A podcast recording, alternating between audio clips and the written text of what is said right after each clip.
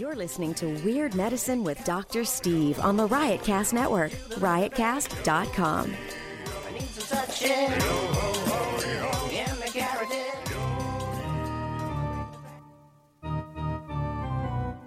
I've got diphtheria crushing my esophagus. I've got Ebola virus dripping from my nose. I've got the leprosy of the heart valve, exacerbating my incredible woes. I want to take my brain out the wave, an ultrasonic echographic and a pulsating shave. I want a magic pill for all my ailments, the health equivalent of Citizen Kane. And if I don't get it now in a tablet, I think I'm doomed and I'll have to go insane. I want a requiem for my disease, so I'm paging Dr. Steve. It's Weird Medicine, the first and still only uncensored medical show in the history of broadcast radio, now a podcast. I'm Dr. Steve, and this is a show for people who had never listened to a medical show on the radio or the internet. If you have a question you're embarrassed to take your regular me- to your regular medical provider, if you can't find an answer anywhere else, give us a call at 347 766 4323. That's 347 Pooh Head. Check us out on Twitter at Weird Medicine. Visit our website at drsteve.com for podcast, medical news, and stuff you can buy, or go to our merchandise store at cafepress.com slash weird medicine. You know what? Don't go there unless you want a Bristol stool scale mug. Those are pretty cool. I just need to make my own, but don't think you're helping us out. I made, I think, 20 cents last year at that place. But anyway, the Bristol stool scale mugs are cool, though. So cafepress.com slash weird medicine. Uh, most importantly, we are not your medical providers. Take everything with a grain of salt. Don't act on anything you hear on this show without talking it over with your doctor, nurse practitioner, physician assistant, pharmacist, chiropractor, acupuncturist, yoga master, physical therapist, clinical laboratory scientist, registered dietitian, or whatever. Right. Very good. Please don't forget feals.com slash fluid. You get uh, 50% off your first order if you order a subscription, and you can try it out. It's, uh, you know, broad spectrum CBD, pretty cool. And uh, Dave Cecil's uh, going to be doing the theme song for uh, Feals.com campaign, and I'm, I, I think it would be cool if they um, started using it for other stuff. Um, they, we, we need to give Dave some love over here, so you're going to really like his uh, theme music for this. And you know it's a commercial but you, you might anyway whatever it feals.com slash fluid for 50% off your first order if you uh, do a subscription you can cancel at any time don't forget uh, to get your um, uh, Amazon on at stuff.drsteve.com. I did check, and they still have um, surgical face masks if you uh, are so inclined. Uh, be, beat the um, the lines at the uh, pharmacy. Uh, and then the fights, and you know, and you're standing in line with people. You're trying not to get sick, and then people have horrible viruses. So go to stuff.drsteve.com um, and uh, do all your Amazon shopping there. And if you need some earbuds, check out tweakedaudio.com. Offer code FLUID for 33% off. And uh, if you would like to attain your ideal body weight, try Noom by going to Noom drsteve.com. It's N O O M. I'm I've sustained my ideal body weight uh, for the first time since uh, college, and I owe it all to Noom. I got to be honest with you. You get a counselor, you get group, you get group counselor. You have these little mini modules that you do every day, and it's not a diet. It's a it's a way to break bad habits and to change your relationship with food. And I really do um, uh, I really do appreciate them. And uh, check out Dr. Scott's uh, bullshit on simplyherbals.net. okay. oh, he's a good little feller. He's all right. Wow.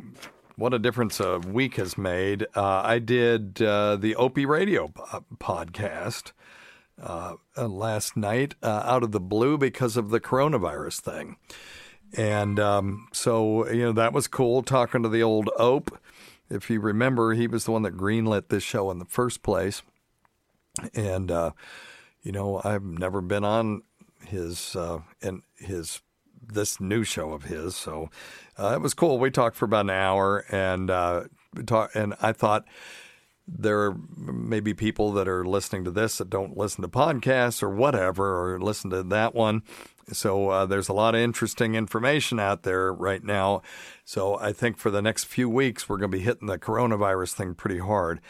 So one of the things that came up was pandemic versus epidemic. So if something is endemic, it's always in a population. The example I use is obesity. Obesity is endemic, particularly uh, in the United States. And uh, so that's a disease that exists permanently in a particular region or population. Um, you know, uh, malaria could be considered endemic in some parts of the world. Then an epidemic is an outbreak of disease that attacks a lot of people's or a lot of people uh, at about the same time and may spread through one or several communities. That's an epidemic. And then uh, uh, yeah, a pandemic is when an epidemic spreads throughout the world. Well, there's there's more uh, to it than just that. And so the World Health Organization provides a, pandemic alert system. This was primarily uh, created for influenza. And they so that may have something to do with why this is not being used right now the way I would think that it would have been used but I've got an article that we're going to read about why the WHO, at least as of this recording, has not um, declared COVID 19 a pandemic. Now, the, um, the virus is called SARS CoV 2.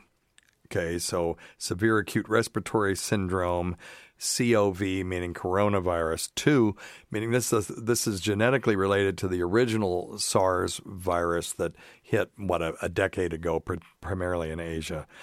And uh, they decided to call the disease COVID 19. So that would be, um, you know, coronavirus disease 2019. That's basically what it is. There's nothing that mysterious about it. so, but the World Health Organization has this influenza pandemic alert system, which you could use for other diseases as well. And uh, phase one is low risk, and phase six is full blown pandemic. So let me go through the phases and see what you all think. So, phase one is where there's a virus in animals that's caused no known infections in humans. So, if they'd been aware of this coronavirus in the snakes or the bats, wherever it came from in Hunan, China, uh, that would have been phase one if they'd been aware that those animals were getting ill. And then phase two is where the animal flu virus, or in this case, animal coronavirus, has caused infection in humans. And uh, phase three is when you have sporadic cases or small cl- clusters of the disease in humans and human to human transmission if it exists at all, is insufficient to cause community level outbreaks.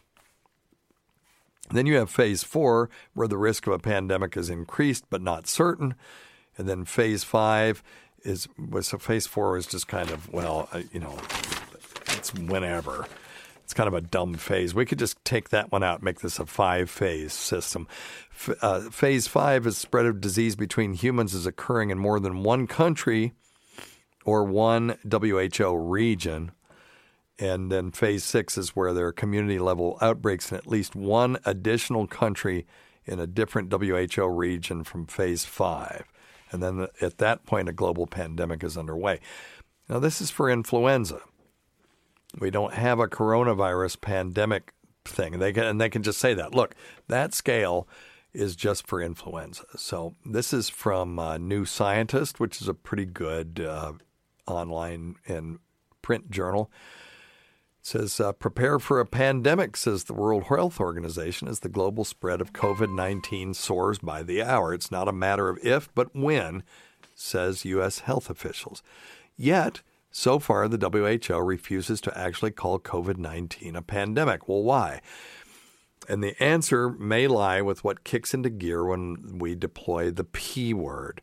Countries have pandemic plans that are launched when one is declared, but these plans may not be appropriate for combating COVID 19, and the WHO doesn't want countries to lurch in the wrong direction. So, this sort of bolsters our idea we had a minute ago that they're not wanting to use that scale because that's an influenza scale. What they're looking for there is something like the 1918 swine flu that came through and became a global pandemic that uh, killed at least 1 to 3% of the world's population. At that time, it's estimated 10% of people actually got the virus, which means 90% didn't, right? And of those, 10% uh, did not make it. Now, this was in 1918, before Tamiflu, Xofluza, uh, and before ventilators, even, and modern healthcare. So we don't know how much that had an impact. And we won't know till this stuff sweeps through again and we see if we can do a little bit better.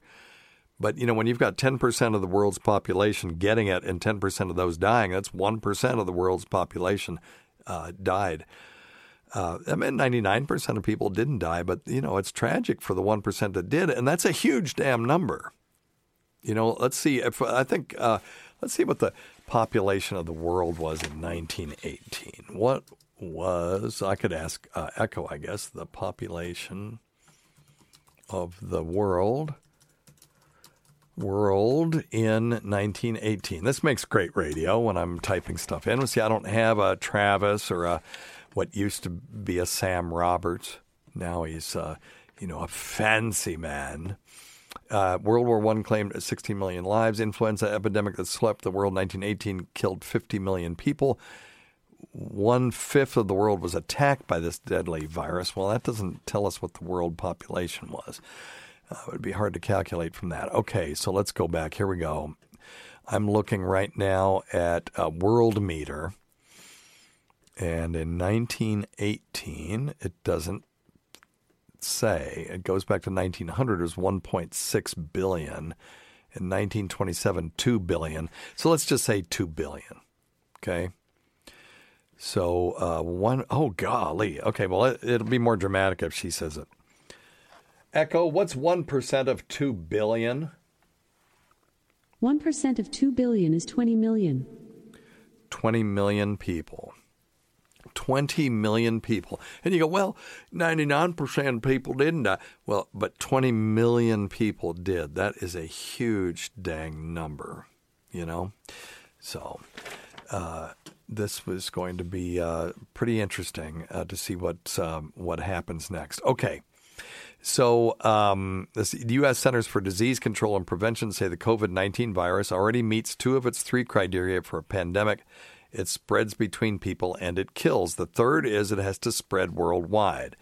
The virus is now in 38 countries and counting on nearly all continents.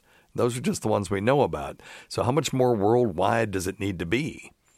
And uh, epic, uh, epidemic experts say there are no global criteria. There used to be for flu pandemics, but the WHO abandoned them. Oh, okay. Well, shit. It's right here on their website. Isn't that interesting? Okay. Um, uh, how do I get back to that? The uh, WHO um, abandoned them when it was criticized for declaring a flu pandemic in 2009 that triggered expensive countermeasures. Oh, God forbid you spend money trying to save lives in some countries which were deemed unnecessary. You know, we deem these things unnecessary after the fact. That's the problem. So, what you, don't want to do is not do it and deem it necessary after the fact, and you haven't done it. So, uh, you know, I, stop criticizing them for being overly cautious when it comes to one of these effing uh, viruses, please. Uh, so that bruising could be one reason the WHO seems anxious to avoid the P word. Now, past getting trashed for something doesn't stop you from doing the right thing. But now they're saying there's a more important one. There are two kinds of response to a growing pandemic. The first is containment as cases appear, you isolate each person and then trace and quarantine their contacts. That worked for SARS and the 2014 uh, to 2016 Ebola outbreak. But the second is mitigation. If containment only slows the virus, eventually you get community spread and people are infected without knowing how they were exposed, so you can't quarantine all contacts. All you can do is slow the epidemic so it won't peak massively and quickly, overloading health facilities. You close schools, you cancel mass gatherings. Oh no, uh, no Coachella. As as China did, I, I would be kind of sad about that, I guess. As China did, or as Italy is now doing, shut down whole cities when they have community spread. Uh, flu skips between people so quickly the containment is really kind of a non starter. Pandemic plans are mostly designed for flu, including those of the UK and the US, and they go straight to mitigation. They don't even mess with containment, even though we do do a little containment. I, I know when I got influenza a couple of years ago, um, I was uh, quarantined for seven days. You know, of course, my family came and went, so they were just taking the virus everywhere. They didn't get it. So, um, uh, so pandemic plans mostly okay. Uh, the UK plan suggests uh, containment only if a new pandemic flu hasn't learned yet to spread as fast as normal flu, which is interesting. So you have these viruses. How fast do they spread from one person to another? How easily are they spread? Could you just cough on somebody and they get it? Or do you have to be in close proximity to them and cough on them multiple, multiple times?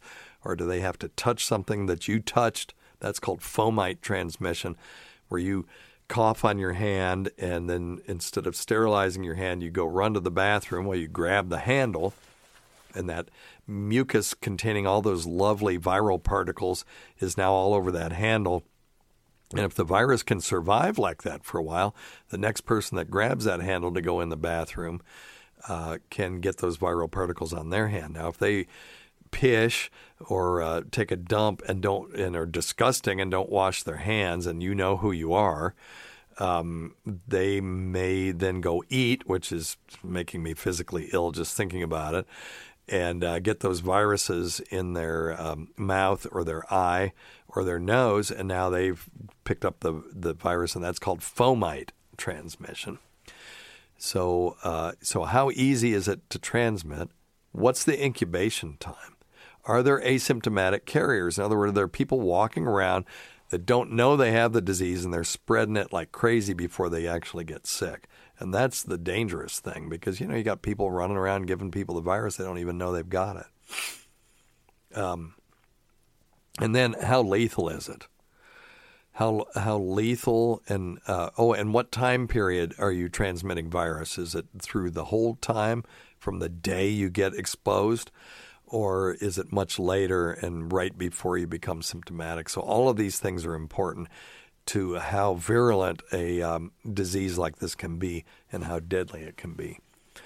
Um, so, uh, in this light, statements from the WHO start to make sense. It's not either or, said the WHO director Tedros Adhanom Wow. Ghebreyesus this week. We must focus on containment while doing everything we can to prepare for a potential pandemic. David Heymann,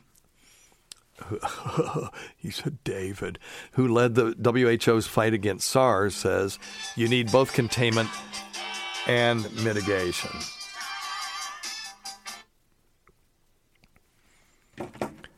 Uh, Bruce Aylward of the uh, WHO, just back from handling an international mission to China, reports that it used full on mitigation, stopping travel, keeping people inside, shutting down the huge city of Wuhan in Hubei province, which, which had community, community spread before control efforts even began.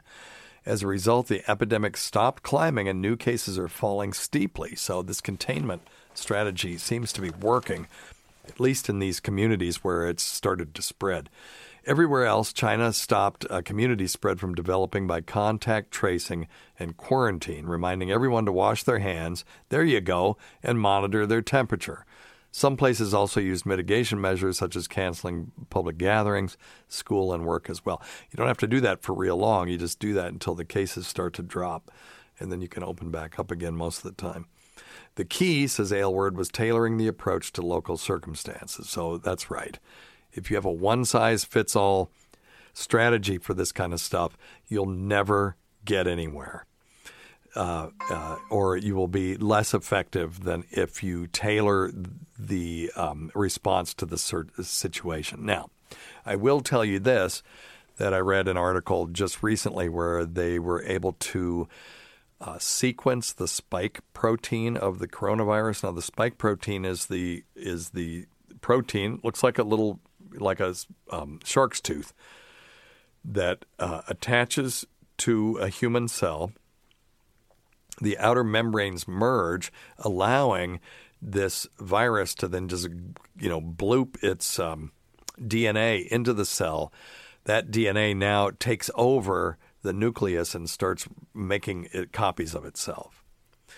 And uh, you know the ribosomes are now uh, transcribing copies of viral DNA instead of the DNA that you need to keep your uh, cell operating. And then you just, you know, eventually just all these viral particles come shooting out of this uh, cell and uh, ready to infect more cells. And um, it, as long as you make an, a, a, valid immune response to these, you can eventually block those viruses from uh, infecting further cells, and then you clear the disease, and then you've got lifelong immunity to that particular set of antigens on those uh, coronavirus uh, surfaces. But um, in the meantime, you're coughing out mucus that has these viral particles and you're giving it to people. And it looks like there may be fecal oral transmission of this too. So somehow this damn virus gets into your turds. And if you don't wash your hair, or uh, hair, well, yeah, I mean, do that. But if you don't wash your hands great after uh, eliminating your bowels or evacuating your bowels, and then you prepare food for someone or you shake their hand or whatever, uh, you can tr- you may be able to transmit it that way. Um, so this seems to be the WHO's concern. Call this a pandemic, and countries will apply blanket measures designed for the flu. And people think it's like SARS, so you do things that way, or it's a pandemic, so you run and mitigate. Aylward said during a press conference in, in uh, Beijing if we only approach it with a binary SARS influenza mentality, we're not going to have the agility of approach that we've seen in China that's going to be fundamental to beating this on a global scale. Well, it makes perfect sense to me. Uh, good for the WHO for having a somewhat nuanced approach, and I'm glad it's not just that they got beat up before when they did this before. However, the thinking seems to be binary. Uh, the head of the CDC Center for Respiratory Diseases says the U.S. will use containment till it gets signs of community spread, then the strategy will change. Meanwhile, the WHO seems to have a third problem with the P word. Using the word pandemic now doesn't fit the facts, but may certainly cause fear, said Tedros. Uh, asked about the WHO's reluctance to call it a pandemic, WHO spokesperson Tarik Jasarevic said it's important to focus on actions and not on words. Well.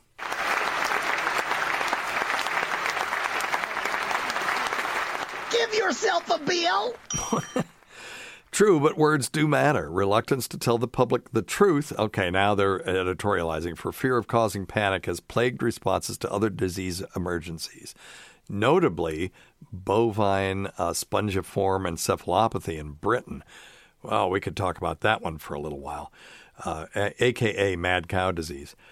Uh, risk communication experts warn that not telling the public that containment will not prevent a pandemic but might slow it risks greater shock over what comes next. Okay, well, you know, words do matter, and uh, I, I, am actually quite impressed that the WHO is taking this sort of nuanced uh, approach to this. So, um, you know, we'll see how this how this go plays out. Um, you know, here's one where you know our president said, "Well, you know, when it gets warm, that'll be the end of the this virus." And uh, so I wonder if that's true because you know there is disease in Italy and I think in Australia as well. It's pretty warm in Australia right now because it's middle of their summer. Um, uh oh, I've lost my mouse. Okay, there we go. Uh, let's see here. Will the COVID 19 outbreak caused by the new coronavirus fade as the Northern Hemisphere warms up? This has been suggested by some researchers and repeated by some political leaders, including U.S. President Donald Trump. But we simply don't know if it's the case. Of course, we don't know. We don't know anything about this virus. We're learning really fast. And they have a DNA analysis of it. Oh, oh, and let me let me go back before I, I continue on this. We were talking about the spike protein. That's the key to making a vaccine. So now we can we have sequenced it. We can make it in the lab even. We can take that DNA, put it into bacteria, have them just spew out this spike protein. and uh, see, and then inject it into people and see if when they make a um, immune response, if that also blocks them from getting the COVID nineteen disease, which is caused by what? What's it caused by? Caused by SARS-CoV-2. Very good. You've been listening. Give Thank you. yourself a bill. So, uh, uh, Trudie Lang at the University of Oxford says we absolutely don't know that. Keep asking virologist colleagues, and nobody knows. How would they know? There's no way to know. So when you hear people say the weather will warm up and it'll just disappear, that's a an unhelpful generalization. Well, yeah, I mean it's it's a supposition. It's not really a generalization, is it? That's the wrong word. Or a hypothesis. Uh, the heat. Uh, okay, so renowned virologist Donald Trump said on the 10th of February the heat, generally speaking, kills this kind of virus. A lot of people think it goes away in April as the heat comes in. Well, there are people that think that. That is true. He isn't the only politician to make that sort of claim. Of course, we don't care about what politicians say. I'm very interested in what scientists are saying. Uh, it is thought the virus can sur- survive for up to four days on surfaces. And what is that called when it survives on a surface and someone touches it and sticks their finger in their nose and gets the disease? Did I hear you say fomite transmission? Give yourself a bill. You are absolutely correct. You guys are good. Uh, so, uh, some researchers, including Paul Hunter at the University of East Anglia, UK, uh, do think the new coronavirus won't survive for long in warmer conditions. One extreme scenario is that it will burn itself out sometime in the summer, says Hunter. The other extreme scenario is it will reduce in the summer but will come back again in the winter and become what we call endemic, that it will spread pretty much everywhere. Uh, however, if it's less infectious in warmer conditions, there's a greater chance of it spreading in the southern hemisphere as conditions there cool. Of course, we see that right now with influenza, don't we? You know, influenza just kind of circles the globe, doing its thing in the southern hemisphere in our um, in our summer and in the northern hemisphere in our winter, and uh, mutating like a piece of crap that it is. But we're going to get you uh, uh, influenza very soon. We will have a universal influenza vaccine that will not be reliant on guessing what the different proteins it's going to mutate on its surface over the next you know few months when they're trying to make these vaccines. So uh, it's sort of like handicapping a horse. You know, you, you do everything right and still get it wrong. So um, uh, the universal vaccine is coming. Let's see if there's anything interesting on the universal vaccine right now. Universal vaccine influenza. All right, again, fascinating to have me doing this. Oh, now there are some uh, some studies that are just uh, coming out now. Universal vaccine placed on ectodomain of matrix protein two of influenza A. Uh, let's see what kind of um, response they got.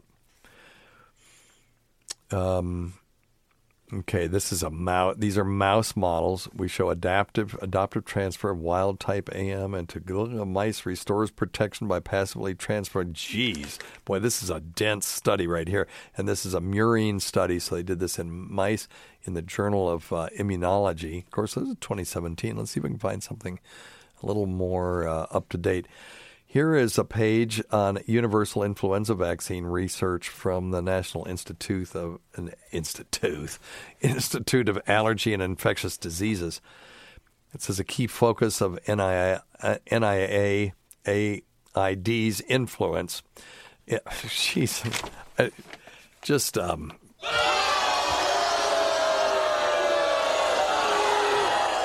all right key focus of NIAID's influenza research program in developing a universal flu vaccine, or a vaccine that provides robust, long lasting protection against multiple subtypes of flu. Rather than a select flu, such a vaccine would eliminate the need to update and administer seasonal flu vaccine every year. Yeah, you could just get a flu shot as part of your kid thing and be done with it. Um, so, flu viruses are classified by two proteins on the outer surface of the virus. There's hemagglutinin and neuramin- uh, neuraminidase, and those are the H and N. So you hear H1N1, so that's hemagglutinin 1, uh, neuraminidase one, that would be sort of you know, like swine flu. So there's 18 different H types and 11 different N subtypes. And viruses can be further broken down into different strains within those subtypes. For example, there are various strains of H1N1, and uh, the H protein, also called HA, enables the flu virus to enter a human cell. It's made up of a head and a stem. Ooh, sort of like uh, my uh, f- favorite body part. Uh, seasonal flu vaccines fight infection by inducing antibodies that target the HA head. This region uh, varies from season to season, which is why flu vaccines must be updated every year. However, scientists discovered the stem typically remains unchanged, making an ideal target for antibodies induced by a universal flu vaccine. Because there, has got to be something that makes flu flu, right? Um, if it mutates too much, it no longer becomes influenza. So and we want a universal flu vaccine that would be at least 75% effective and protect against, um, you know, both uh, Group One and Group Two influenza A viruses, and have uh, durable protection that lasts at least a year, and you would hope it would be lifetime and be suitable for all age groups. So, um, in February of 2018, they released their Universal Influenza Vaccine Strategic Plan outlining the Institute's research priorities. And so uh, they've got, you know, so um, so there are some leading vaccine strategies and candidates already. They're studying various strategies to create a vaccine that elicit antibodies targeting the HA stem. For example, uh, they designed an experimental vaccine featuring the protein ferritin, which uh, is involved in, um, um, you know, red blood cells, which can self assemble into microscopic pieces called nanoparticles as a key component. Now, this is cool. The vaccine showed promise in animal testing is being evaluated for future trials in humans. Damn. So we're doing some nanoparticle mess. You know, these these little uh, things are really what we're fighting as a little machine. Viruses aren't alive in the sense that they don't respire, they don't reproduce the same way that we think of things that are alive, but they are little self replicating machines that go in and hijack another cell's mechanisms and then make copies of themselves. Why? I don't know. You know, it's the viruses got to live too. You know, they're just able to do it. It's a natural selection thing where they're just able to do it, but that's that's not life. It's a shitty form of proto pre life. They suck, and I hate them. But it, there is a possibility that we have viral DNA in our genome, and that's actually uh, caused mutations that may have been beneficial to humans. So it is kind of uh, fascinating to think about. We'll look that up in a minute too. I'm, I'm you know, what the hell. Um, in another approach to a universal flu vaccine, NIAID scientists developed a vaccine incorporating four subtypes of the H protein into one vaccine. It's made from non infectious virus like particles that stimulate an immune response but cannot replicate or cause disease. Those, those have been promising as well. So they've got phase one and two studies of universal flu vaccine uh, strategies that include investigational DNA based vaccine, uh, followed by a licensed seasonal influenza vaccine, uh, which is a, considered a booster to improve the potency and durability of these uh, seasonal flu uh, influenza vaccines. So now they're into phase two clinical trial of a universal influenza vaccine called M001. This vaccine, which was developed and produced by some company, I'm not going to say their name, uh, out of Israel, contains antigenic peptide sequences shared among many different influenza strains. Well, that's interesting. So, what are these different phases? So, um, let's do phases, because I don't want to get this wrong, of a clinical trial. And just remember that they're in phase two of this influenza vaccine, which doesn't sound very sexy, the vaccine that they're doing to me. Um, so uh, let's see here. So, phase two studies test the uh, efficacy, in other words, how effective the drug or the device is. The second phase of testing can last from several months to two years, involves up to several hundred patients. Most phase two studies are randomized trials where one group of patients receives the drug and a second control group receives a standardized treatment or placebo.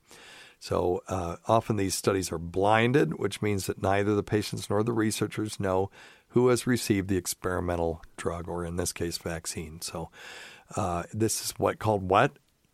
Let's see if you guys are paying it. Yes, double-blind, placebo-controlled trial. Give That's yourself Very a bill. So then you got phase three studies where they uh, do several hundred to several thousand patients. So they they scale it up to large scale testing. can go on for several years. And uh, they look at uh, more thorough understanding of the effectiveness of the drug, the benefits, and the range of possible adverse reactions. And then um, uh, they also uh, uh, once they finish phase three, they can request FDA approval for marketing of the drug. So they're looking at safety as well. And then phase four studies are post marketing uh, surveillance trials. So these are studies that are done after the stuff hits the market, looking at high numbers of people taking whatever this drug is and making sure that it was as safe as they thought it was when they started. All right. Um, anything else? Yeah, that's about it, right? I know I felt like I was uh, getting off on something interesting, and I guess we talked about it all. Well, let's just take some phone calls. If you guys have questions about, look, I'm going to update you on this until it goes away. Right now, what do you do? Uh, avoid places where this stuff is uh, in the community. If you get a fever, get, you know, because look, influenza hadn't gone away. Influenza is sort of the devil we know. There's been uh, 30 million cases, 300,000 hospitalizations, and 30,000 deaths of influenza already this year. So that's a tenth of our population, right? We got about what 400, well, just under a tenth. We've got 450 million people in the United States right now. I don't know what the population of the United States is. Let's find out. Echo, what's the population of the United States right now? The population of the United States is about 326 million. Oh, I thought it was more than that. Okay, I thought it was 350 million a while back. Okay, so about just under 10% of people have gotten it. And of those, um, we're looking at, um, okay, well, let's see. At, oh, it's like a half of 1% maybe, or maybe 0.1%. Echo, what's 30,000 divided by 30 million? 30,000 divided by 30 million is 0.001. 0.001. Okay, so times 100 is, okay, so like 0.1%. Yeah, so this influenza is not, I mean, th- look, 30,000 is a huge number, and that's tragic when it happens, but uh, a 0.1% mortality rate is pretty low considering we've had some as high as 10%, maybe even higher. So um, the COVID looks like it's more um, uh, around 2 to 3%, although somebody made the point on Twitter, which I can't argue with, that we have incomplete numbers because they're counting people who are just now getting the disease. They haven't had the chance to go through the disease all the way to see if they live or die. So that number may be higher than that. So we'll know very soon what the um, uh, d- the mortality rate of this virus is as it as it comes through. So, all right. So yeah, um, don't forget about influenza. No, it's never too late to get your influenza vaccine. If you hadn't done it, shit, go do it. You know, one less virus you got to worry about. You may still get the the influenza syndrome, but you'll be less likely to get it. You'll be less likely to uh, be hospitalized because of it, and you'll be less likely to die from it. So, all right. Okie doke. Well, how about some dick and nut stuff? That we haven't uh, uh, talked about any of those delightful things today. Number one thing, don't take advice from some asshole on the radio. All right, um, here we go. Here, let's see what this feller has to say. Hello, Dr. Steve. Hey, I am a 40 year old male, and I make my own milk. I just squeeze my nipple really hard, and a little bit of milk comes out, and then I drink it. So, Oh. of course, I'm kidding about that. Oh. Um, I'm trying to actually avoid growing man tits, is what I'm calling about. I make my own milk using almonds, or cashews or soybeans. I make it at home. And I'm interested in soy milk because it actually lasts longer as compared to almond milk and it tastes better, provided that the only ingredient is soy and water as opposed to just almonds and water, etc. Does soy milk make you grow mantis, as everybody on the internet likes to say? Thank you. Okay, um, so I, I want to answer the first thing first. Um, male lactation is not um, it's not normal. It's can happen. It can happen with enough stimulation of the male nipple. Um, uh, production of the hormone prolactin is what you need to induce lactation. So it really doesn't occur under no- normal conditions in uh, in males. So it requires a lot of stimulation of that nipple. So there are some drugs that can be used to increase lactation, and um, people who have been um, who are recovering from starvation because the glands that produce the hormones recover faster than the liver, which which breaks down the hormones, so they get these high hormone levels, which is just a crazy thing. Um, you know, so galactorrhea is um, is the term for that. It's not really male lactation, and uh, I, you know, I would just uh, take two seconds and get that checked. You can have a testosterone deficiency where you have male hypogonadism or low testosterone, and you can uh, get have galactorrhea. Um, it can also happen if you already have gynecomastia or man boobs. And uh, if you have uh, testosterone deficiency, of course, you may have a lack of sexual desire and some other things like that. So I would probably get that checked out. And uh, but it can be totally benign as well. Now, um, soy milk. The, um, soy is rich in these things called isoflavones, which are basically plant based molecules that have estrogen like activity. There have been cases of gynecomastia associated with soy product consumption. That's, matter of fact, this is an article from Endocrinology Practice from 2008 called An Unusual Case of Gynecomastia Associated with Soy Product Consumption. In this, a 60 year old man was referred to the endocrinology clinic for evaluation of bilateral gynecomastia, aka man boobs, of six months' duration. He reported erectile dysfunction and decreased libido. So you're already thinking something's wrong with this guy's testosterone. On further review of systems, he reported no changes in testicular size, no history. I, I wouldn't know if my nuts change size. It's not like I'm fondling them every five minutes. No testicular trauma, no sexually transmitted diseases or headaches, visual changes. Why are they wondering about that? They're wondering about a pituitary tumor. Uh, no change in muscular mass or strength. Initial laboratory uh, assessment showed estrone and estradiol concentration to be fourfold increased in the upper limit of the reference range. So, estrone and estradiol are female hormones, and uh, they must have had a high suspicion to have done those, those tests. They probably these were, I'm assuming, were follow up tests. Subsequent findings from testicular ultrasonography, computed tomography of the chest. This guy had the whole workup: abdomen and pelvis, and positron emission tomography. Okay, so they they did a PET scan, so positron emission tomography. They're looking for metastatic cancer, is what they were looking for. Uh, all of these things were normal. It is interesting, by the way, that we use positrons. That's antimatter.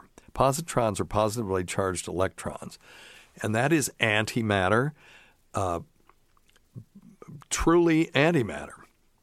And they they make it in these just minute quantities by actually synthesizing a normal matter, matter uh, isotope that breaks down. Uh, and one of the, uh, as it's decaying, one of the things it casts off are a positive, uh, a positively charged electron. And um, 50 years ago, maybe it's 50 years ago, we didn't even know what the hell antimatter was.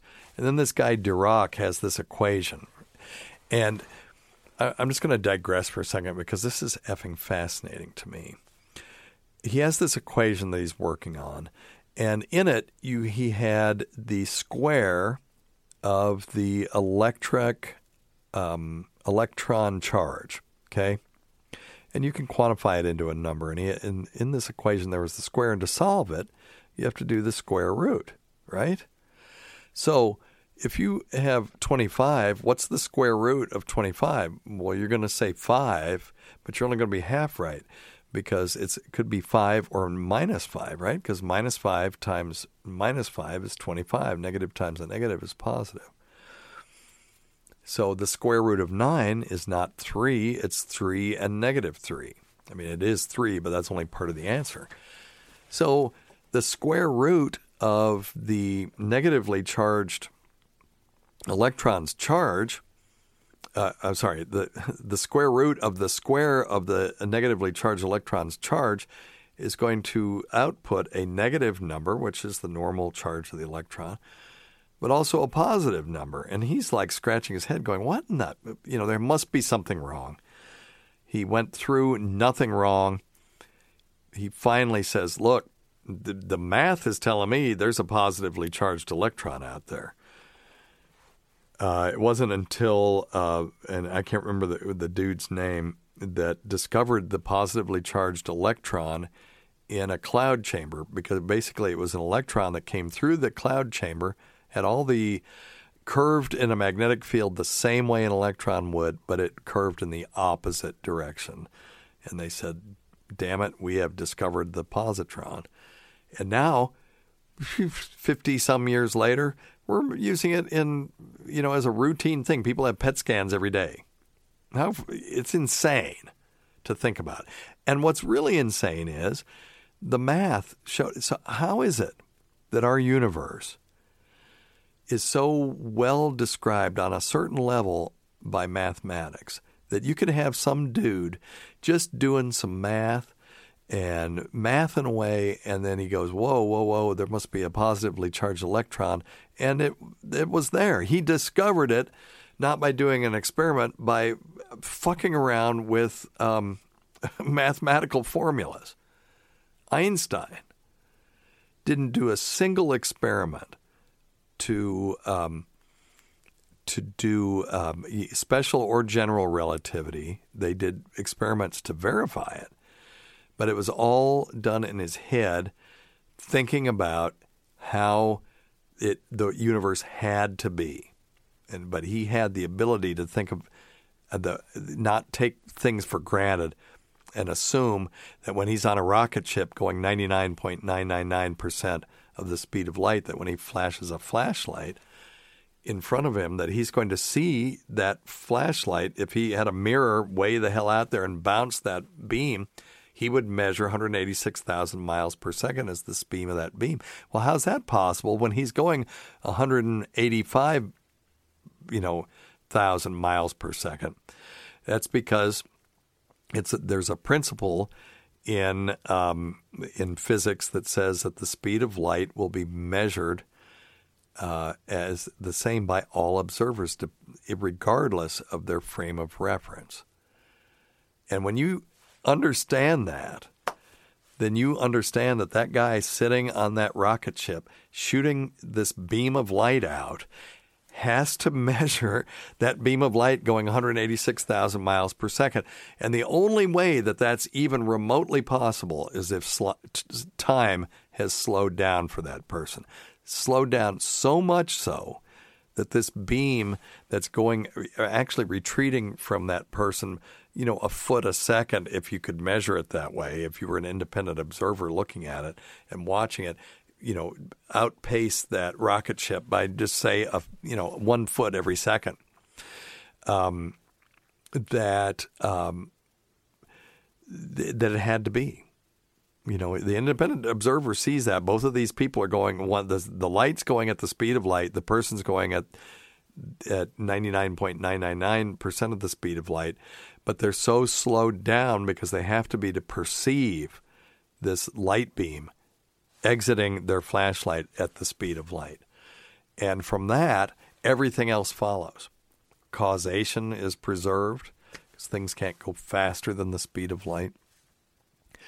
Uh, and then when you start saying, well, how does this work in a gravitational field? And then now you have um, uh, general relativity. And that took a lot more. The math of general relativity is pretty dense and hard to understand. The math of special relativity is actually pretty simple. And when you understand that it just had to work that way, it, it's fascinating. But Einstein was the first one to figure that out. Now, you say, well, uh, how did Einstein figure out that that light curves in a gravitational field? Well, this is how he did it using a thing called the equivalence principle. And the equivalence principle is if you're in a box and you're accelerating at 10 meters per second per second, which is the acceleration due to gravity, you cannot tell. There's not an experiment that you can do that says, I can tell I'm not in a gravitational field.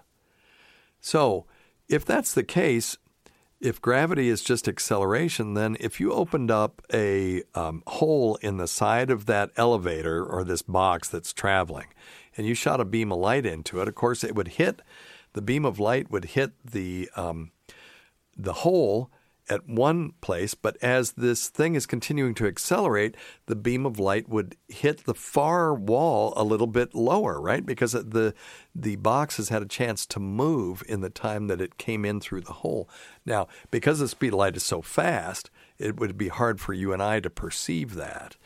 But um, if he was going fast enough, you could see the beam actually curving as it comes in because it's coming in the left side of this box and then the box is accelerating you know forward and so the beam is actually hitting lower on the on the opposite side of, on the opposite wall.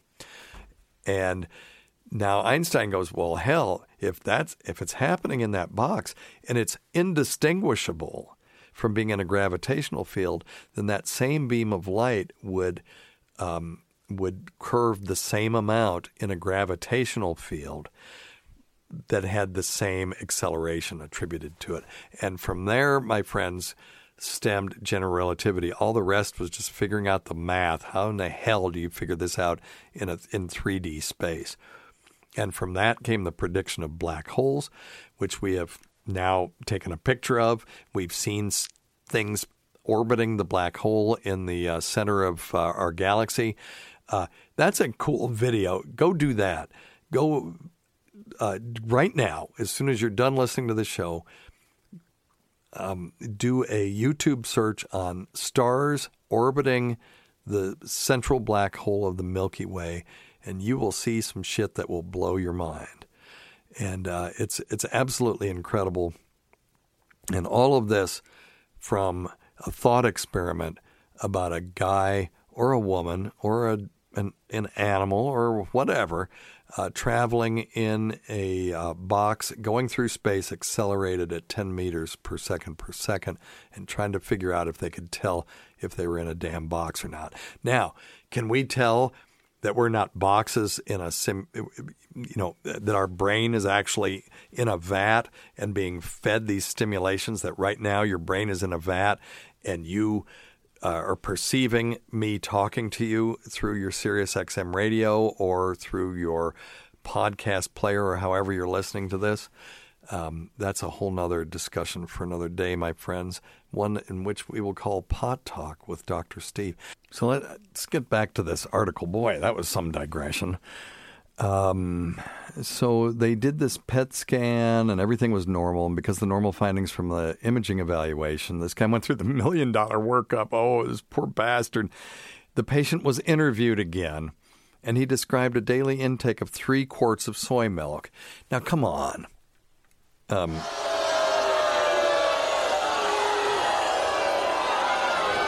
I should give them the whole full boo. This guy had this giant workup, and this was sitting there the whole time, and they just didn't take a complete history. So they make this thing of, oh, we did all of this, and so we interviewed him again, and then we found this out. He should have found this out the first time. Uh, after he discontinued drinking soy milk, his breast tenderness resolved and his estradiol concentrations returned to normal. So they said this is a very unusual case of gynecomastia related to ingestion of soy products. healthcare providers should thoroughly review patients' diary, dietary habits, really, uh, to possibly reveal the etiology of medical conditions. So- they're going to school us on that after they put this guy through, uh, you know, twenty thousand bucks worth of testing, and now they're schooling us. Hey, you people, make sure you ask your patients about whether they're drinking soy. Oh my goodness. Okay, who are these clowns? Well, I don't know that they're clowns. That was in 2008. They weren't. We'll say they weren't thinking about it. So uh, they're saying uh, it's quite uh, unusual. And I was just going to go to pubmed.gov. Let's do that. Pubmed.gov. And let's do uh, soy and gynecomastia. Okay, soy ingestion. We should probably do uh, nutritional soy. Let's put in nutrition. Nutri- God, nutritional. Okay, and gynecomastia. So let's just see real quick here. Okay, got nothing there. So let's just do soy and gynecomastia then. Uh, okay, four articles. Soy protein formula in children, no hormonal effects in long term feeding. Well, yeah, think about this. There's soy formula where some kids who are, you know, cow's milk um, uh, intolerant or other formula intolerant, they'll put them on soy. And, and, and also, don't forget, there's billions of people on this earth that's primary protein in their diet is soy and they seem to do okay so dietary soy protein containing isoflavones god okay i'm giving myself another one of these this has not been a good day i am um, not firing on a, all f- four cylinders i only got four hours sleep last night i'll give myself uh, that but not really much of an excuse uh, dietary soy protein containing isoflavonoids does not adversely affect the reproductive tract of male. Oh, what in the hell is this? Cynomolgus max, macaques. Okay, it's Macaca fascicularis. That's their uh, uh, species name, macaca, because they throw their macaca if you're uh, at the zoo looking at them through the glass. Um, let me see. Okay, here we go. Soybean isoflavone exposure does not have feminizing effects on men. A critical examination of the clinical evidence. Well, that's what we want. Thank you. That's what Give we're looking yourself for. a bill. The objective was to critically evaluate the clinical evidence and, when not available, the animal data most relevant to concerns that isoflavone exposure in the form of supplements or soy foods has a feminizing effect on men. So, what this design was was a Medline literature review and cross reference of published data. So, this is one of those where, you know, I just really want to get published, but I don't feel like doing a study and going through the interventional inter, investigational review board. Which, by the way, I totally understand. I'm uh, doing a study on um, virtual reality uh, for anxiety relief in the chemotherapy suite. And holy crap, you wouldn't believe the stuff you got to go through to try to get a human study approved. And so I've got to take all these classes and all this stuff. It's like, geez, you know, I've got 100 articles in the medical literature, but no, because this is a clinical study, I've got to do this. So, anyway, so I do understand it, but that is sort of a cheap ass um, way of uh, getting published. But anyway, uh, because you're really, you're just reviewing other people's work. But it says here, in contrast to the results of some rodent studies, findings from recently published meta analysis, that's where they take a bunch of different studies and mush the data together and then analyze it. Subsequently published studies show that neither isoflavonoid supplements nor isoflavone rich soy uh, affect total or free testosterone levels. Similarly, there's essentially no evidence from the nine identified clinical studies that isoflavone exposure affects circulating estrogen levels in men. Um, they have no effect on sperm or semen parameters, although only three intervention studies were identified. None were longer than three months. So, yeah, that's good that they told us that. So there's, you know, it may be there, but if it is, it's it's in the the time needed to detect that difference is longer than three months. Uh, findings from animal studies suggesting that isoflavones increase the risk of erectile dysfunction are not applicable to men because of differences in isoflavone metabolism between rodents and humans. Can you imagine doing a study on rodent um, erectile dysfunction? I mean, how how odd. What do you do? I mean, do you have to go down there and manipulate them to see if they get a rod? It's horrendous. Anyway, uh, so they said the intervention data indicate that isoflavones do not exert feminizing effects on men at intake levels equal to and even considerably higher than typical for Asian males. Even it's you know we're talking about a population that eats a lot of soy, in, you know, in their diet. So there you go. So uh, the data does not support that hypothesis. So I'm going to say you, are okay drinking your soy products. Uh, thanks always go to Dr. Scott even when he isn't here and uh, to Cliff, Andrews, Cody, Gilmer, a Lady Diagnosis. We can't forget Rob Sprance, Bob Kelly, Greg Hughes, Anthony Cumia, Jim Norton. Oh, we can't forget uh, Jenny McKinney, Travis Tepp, Lewis Johnson, Paul Opcharski, Eric Nagel, Roland Campos, Sam Roberts, Pat Duffy, Dennis Falcone, Ron Bennington, Fez Whatley, whose early support of the show has never gone unappreciated. Listen to our SiriusXM show on the Faction Talk channel, SiriusXM channel 103, Saturdays at 8 p.m. Eastern, Sunday at 5 p.m. Eastern on demand, and other times at Jim McClure's pleasure. And many thanks to you all, our listeners whose voicemail and topic ideas make this job very easy. Go to our website at doctorsteve.com. Until next time, Check your stupid nuts for lumps. Quit smoking, get off your asses, and get some exercise. We'll see you in one week for the next edition of Weird Medicine.